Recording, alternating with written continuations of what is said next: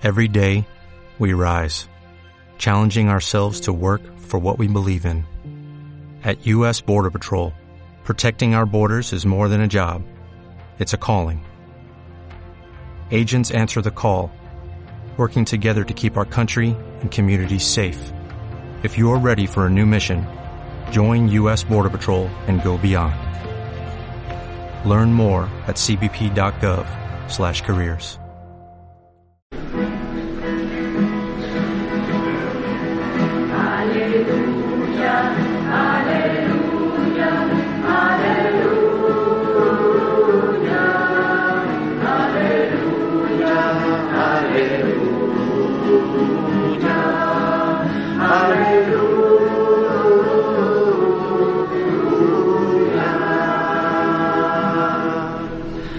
El Señor esté con vosotros.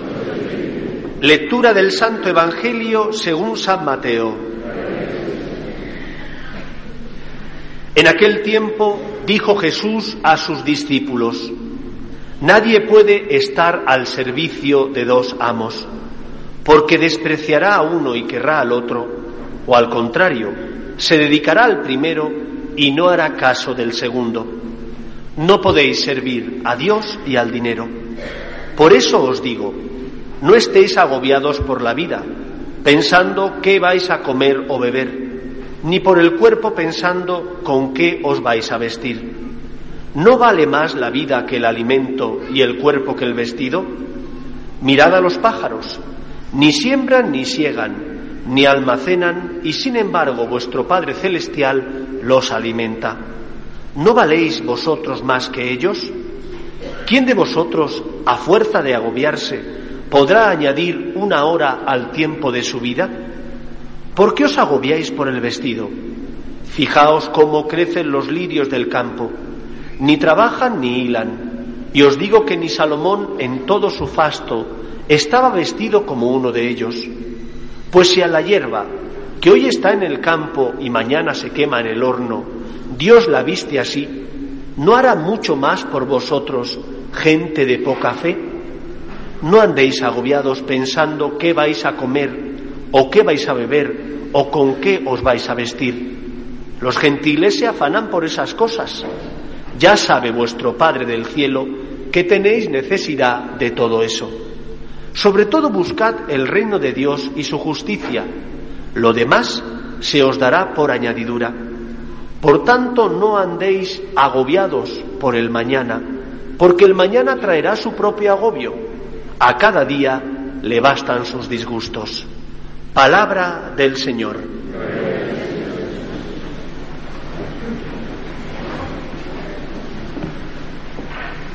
Hace muchos años tuve la suerte de leer un libro publicado aquí en España, en la editorial Rialp, que se titula Cómo el Papa eh, venció al comunismo. Este libro, evidentemente, trata de cómo el Papa Juan Pablo II movió los hilos y luchó para echar abajo un sistema político totalitario como el comunismo que él conocía bien, puesto que él había tenido que luchar contra este sistema en su Polonia natal. El Papa, con esa clarividencia y claridad que Dios le concedió, con esa tenacidad y ese don de vivir martirialmente su vida, luchó dedonadamente para echar abajo ese sistema que tenía esclavizado a tantos miles, si no millones, de personas. Pero fijaos el Papa no solo habló del problema del comunismo, el Papa no solo señaló con el dedo las carencias de un sistema político que en el fondo alienaba a la persona y por lo tanto le quitaba la esencia de su naturaleza, la libertad, y el haber sido creado a imagen y semejanza de Dios, sino que el Papa también habló con frecuencia de algo que muchos católicos no le dimos importancia, que nos parecía que bueno, que no era tan grave. Habló y criticó con frecuencia el capitalismo salvaje. Para muchos, el capitalismo era la panacea, la solución a todos los problemas. Y de igual manera que el comunismo no era esa solución, tampoco el capitalismo salvaje lo era. Y el Papa señaló con su luz, con esa claridad de palabra que él tenía, señaló el riesgo de ese sistema político, el capitalismo salvaje, que también, al igual que el comunismo, pero con otras armas, desnaturaliza a la persona, la aliena e y le impide ser lo que Dios quiere que sea para lo que Dios le creó. Dios nos creó a su imagen y semejanza. Nos creó además libres, para que haciendo un buen uso de nuestra libertad y disfrutando de todos los dones que Él como creador había creado, el hombre pudiera ser feliz. De igual manera que el comunismo impedía que el hombre fuera libre y feliz, tampoco el capitalismo salvaje permite que el hombre pueda ser feliz. El capitalismo salvaje preconiza el bien por el bien. Tener bienes materiales porque los bienes materiales te hacen felices. ¿Y a qué te lleva? Ese capitalismo salvaje y radical te lleva al hedonismo, a buscar el placer y solo el placer, a identificar felicidad con posesión de bienes materiales y con evitar cualquier sacrificio, cualquier cosa que signifique que tengas que negarte a ti mismo. Por eso el Evangelio de hoy y las lecturas vienen a colocar nuestra mirada justo sobre este punto. ¿Qué lugar ocupa Dios en tu corazón? ¿Has caído, te has dejado llevar por los cantos de sirena de nuestra sociedad? que en muchos casos te dice, si quieres ser feliz, tienes que llenar tu vida únicamente de cosas materiales. Es verdad que ahora estamos atravesando una grave crisis económica y que esta grave crisis económica ha abierto los ojos a muchas personas. Nos ha hecho darnos cuenta de que habíamos puesto nuestra esperanza en cosas que Dios las creó para nuestro servicio pero que no podían ser el centro de nuestra vida y de nuestro corazón. ¿Cuántas personas se han dado cuenta de que para ser feliz, pues no hace falta derrochar, que al contrario, cuanto más austero uno vive, cuanto más austero uno es, más libre se siente. Los bienes materiales son buenos y Dios los ha creado para nuestro bien y nuestro servicio. Pero cuando quitamos a Dios de ese lugar de nuestro corazón y ponemos alguno de estos bienes materiales, los idolatramos, nos arrodillamos ante ellos, el hombre se convierte en un esclavo. El hombre pervierte la vocación para la que fue creado, que fue creado para ser amigo de Dios, para ser libre, para poder hacer un uso de todos los bienes y talentos y por lo tanto ser feliz disfrutando de esos dones que Dios le había dado. Por eso nuestra sociedad, en muchos casos, no es una sociedad libre. Hay libertad en teoría de prensa, libertad de culto, pero en el fondo, ¿somos libres? ¿O vivimos esclavizados a tener? ¿O vivimos esclavizados no solo a la hipoteca que tuviste que firmar con el banco para comprarte el piso, sino también a que tienes que cambiar de coche con más frecuencia, a que tu móvil o smartphone se ha pasado ya de moda. Caray, pero si lo tengo un año, es que un año ya es, un troglodita, tienes que comprarte uno más moderno. Si me costó 400 euros, 400 euros, eso no es nada, hombre, tienes que gastarte mil. Esta es en parte nuestra sociedad, que te engaña y te dice, para ser feliz tienes que tener, que te engaña y te dice, para ser feliz Tienes que estar a la última. Pero es que la última no da la felicidad. Es que la última no llena tu corazón cuando has tenido que pagar el precio de vivir agobiado y angustiado para llegar a estar a la última. Nos han engañado y nos hemos dejado engañar. Esta crisis económica que estamos viviendo en parte ha tenido algunos aspectos positivos y es darnos cuenta de que hay muchas cosas de que hay muchas personas a nuestro lado y que la felicidad no consiste solo en tener, sino que consiste en amar, en compartir, en disfrutar de cosas pequeñas que a veces antes pasaban desapercibidas a nuestros ojos porque estábamos metidos en esta espiral de tener, tener y producir. Y el hombre no es una máquina. Cuando Cristo dice que cada día tiene su afán y que no vas a poder alargar ni un solo día de tu vida, porque no es tuya la vida, sino que es un don de Dios, te está diciendo no te agobies innecesariamente. ¿Por qué vivir angustiado por cosas que Dios ha creado para tu servicio y no para que te sirvan a ti de esclavitud? Cuanto más pobres somos, más libres somos. Y no es que yo quiera que caigamos en la pobreza, pero cuando uno habla con un misionero, por ejemplo, de aquellos que van a África o a los lugares más pobres de Latinoamérica, te dicen cómo esas personas que humanamente no tienen nada, aparentemente, materialmente no tienen nada, viven en una choza que han hecho de cuatro maderas y cuatro pues eh, paredes de zinc que han podido coger de los desechos de los demás. Y esas personas son felices.